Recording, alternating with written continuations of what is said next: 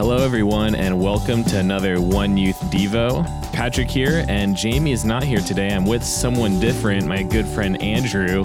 Andrew, go ahead and tell us a little bit about yourself. Hey guys, so I am a senior at Calvin College in Grand Rapids, Michigan. I am from Encinitas, California. I actually grew up in this church, and this is my church home. I'm super excited to be hanging out with you guys all summer. Heck yeah. I'm super excited too. And the reason why we, we're gathering right now is to talk about scripture. All right. So today we're going to dive into the New Testament, uh, the Gospel of John, and we're going to be reading out of chapter 14. And we're going to start at verse 5. Andrew, do you want to read verse 5 through 14 for us this morning? Sure. Thomas said to him, Lord, we don't know where we are going, so how can we know the way? Jesus answered, I am the way and the truth and the life. No one comes to the Father except through me. Philip said, Lord, show us the Father, and that we will and that we will be enough for us. Jesus answered, Do you know me, Philip? Even after I have been among you such a long time, anyone who has seen me has seen the Father. How can you say, Show us the Father? Don't you believe that I am the Father and that the Father is in me? The words I say to you are not just my own. Rather, it is the Father living in me who is doing the work. Believe me when I say that I am the Father and the Father is in me, or at least believe on the evidence of the miracles themselves. Tell you the truth, anyone who has faith in me will do what I have been doing. He will do even greater things than these, because I am going to the Father, and I will do whatever you ask in my name, so that the Son may bring glory to the Father. You ask me for anything in my name, and I will do it. This passage is um, Jesus with his disciples, and uh, they're getting ready to travel, obviously. And Thomas comes to Jesus with a question in verse 5 Lord, we don't know where you're going, so how can we know the way? And this this uh, question is really good because it shows that Thomas understood that talking to Christ is not necessarily you, about big words or how you say things or sounding really punctual and smart, but it's more about just being honest. And so it's like good understanding to know that like when we come to Christ, we don't need to like form words perfectly in prayer. So we can just be like enter into a normal conversation. So that's what I like about verse five. Uh, and then verse six is one of verse six is and seven is really one of like a really well known Bible verse. It's quoted a lot. I'm the way, the truth, and the life. No one comes to the Father except through me. So, Andrew, when you read that, what, what, how do you interpret that? Like, what does that mean to you? Well, I'd say there's only one path to God, and that is to follow Jesus and God, and to know that Jesus came down and did all these wonderful things for you and died for you, and that you can't take a shortcut or take a long way around or take just a different way around is that you need to take that way. He is the way, the truth, and the life.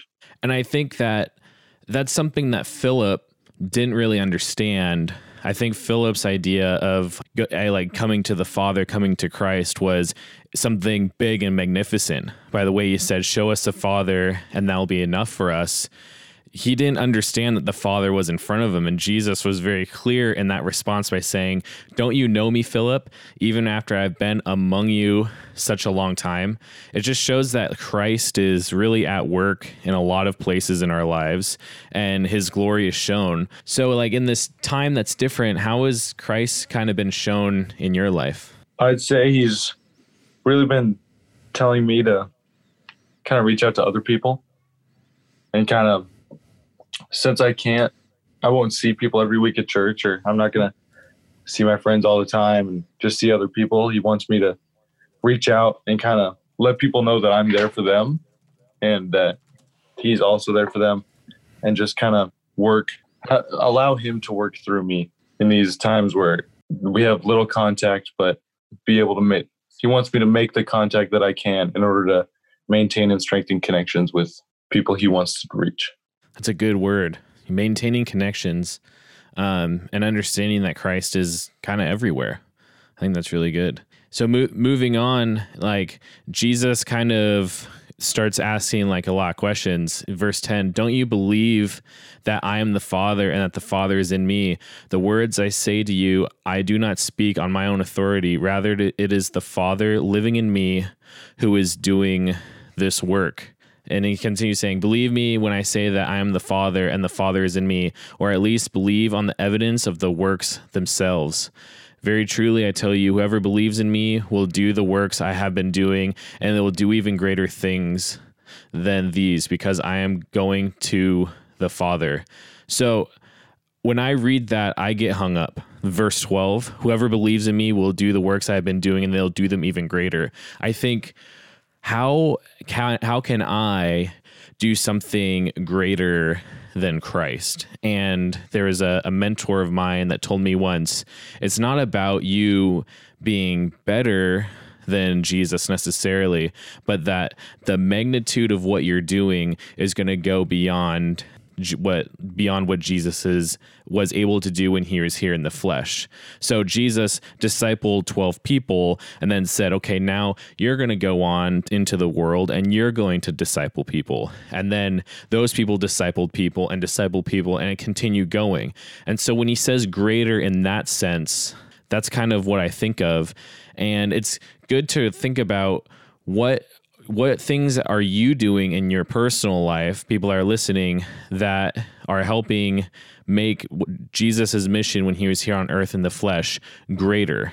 And for me it was it's you know sitting and recording devos sitting and talking to students sitting and uh, you know having fun with people and uh, living out what i feel called to do which is ministry. And so for people that andrew for people that are processing calling and feeling like I don't know how I'm going to do great things. What's some what's like some advice that you could give people on just like motivation on how to do great things in the name of the Lord? Well, it's definitely not not everyone's calling is going to be the same. And sometimes it's going to put you into your comfort zone, out of your comfort zone. But there's just you just have to trust and you got to go for it one of my buddies is he's at school right now and um, for one of his classes he had to go out and evangelize with some people and his uh, leader on that trip was asked him what was something that would just make him super uncomfortable and put him out of his comfort zone. And he said open air preaching. And so his professor told him to stand up on a fountain and speak to this line of people who were waiting in line for food. They had, didn't really they didn't sign up to go listen to a sermon. And he just started preaching the gospel. And later he found out that uh, someone else went and talked to someone else, and they said that that guy standing on the fountain made that made him think that, dang, I need to reconnect with God. And that just goes to show that if you go out of your comfort zone, great things can happen. And if you just jump in with both feet, God will work through you. Wow. That's so neat. That's like such a good testimony as well to God truly being at work and using us to do even greater things. Uh, so what what was do you know what it was like for your friend after the fact? Did he have feedback on um, if it was difficult, if it felt good, if he felt the spirit at work in him? Did he, what did he say about that? Well, initially he said it was really difficult because that was something way outside his comfort zone. Um, but as he was doing it, it got more and more easy, and it kind of just flowed. And when he was done, he got down and he said he felt very amazed that he was able to do that and he did it so well. And then later, when he did get this gratification of actually affecting someone and impacting their thoughts and what they wanted to do, which doesn't always happen, almost never happens, he said that he felt God tapping him on the shoulder saying, Good job. This is what I wanted you to do. Yeah. Yeah. And that's cool. And you know, the that's like a good point is you know, going out and doing uh, like preaching, speaking about the word of God to people, uh, you you most of the time don't know the fruits of that work. And that's like part of the the greatness of the glory uh, the greatness of the kingdom of god is that uh, it's not like what we do. Like yes we are a, a a vessel to preach God's word and we are like used to do that but it's like and it's our voice boxes that are actually forming and the sounds but it's Christ speaking through us it's not necessarily what anything that is like about our control. So that's just like one of the really neat things. And to actually, you know, get that feedback of, wow, you know, someone like is now uh, starting up their relationship with Christ again, to hear that kind of feedback is just, you know, praise the Lord Totally. with that. And so, verse 13, and I will do whatever you ask in my name so that the Father may be glorified in the Son. You may ask me for anything in, in my name, and I will do it. What is what does that verse kind of speak to you? What do you what do you think when you hear that? So I think that's saying prayer works in the most simple of terms. So like talk to God. He knows what's going on, but tell him what's going on and what you think needs to happen and or if you just want his help in something. And it may not always look like a direct response to a prayer. Like it's never to be black and white. You're never to it's not to happen. You ask for something, you're to get it. It's God works in mysterious ways. So if you ask for strength and times and healing, and He'll He will help you. It just may not always take the form that you think it's to take. And, you know, one thing I, I tell a lot of people that I sit down with is when you enter into time of prayer, a lot of people take the posture of just motor mouth. They got to say as much as possible, and then they say amen and they go about their day. And I, an important part of prayer is sitting and listening as well. And I think, I know I'm, this is like a problem for me, is I overlook that all the time. It's hard for me to sit and listen because all of a sudden my brain just goes into to do list mode. It's like, oh, you didn't take out the trash. You gotta do laundry. You gotta you forgot to email this person. You know, you have four missed phone calls. You better call those people back. If you enter prayer as a conversation, God might be telling you, you ask for something, and God might say, you know what?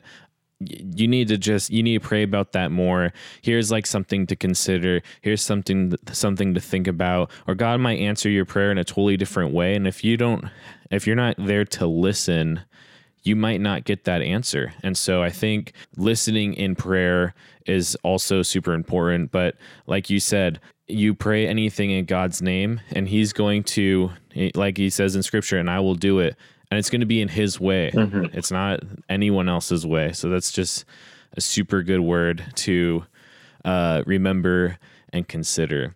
There's just one way to one way to God, and that's through Jesus and following Him and knowing what He did for you. In order to do that, you need to maintain a relationship with Him and pursue pursue the relationship. It's always a work in progress.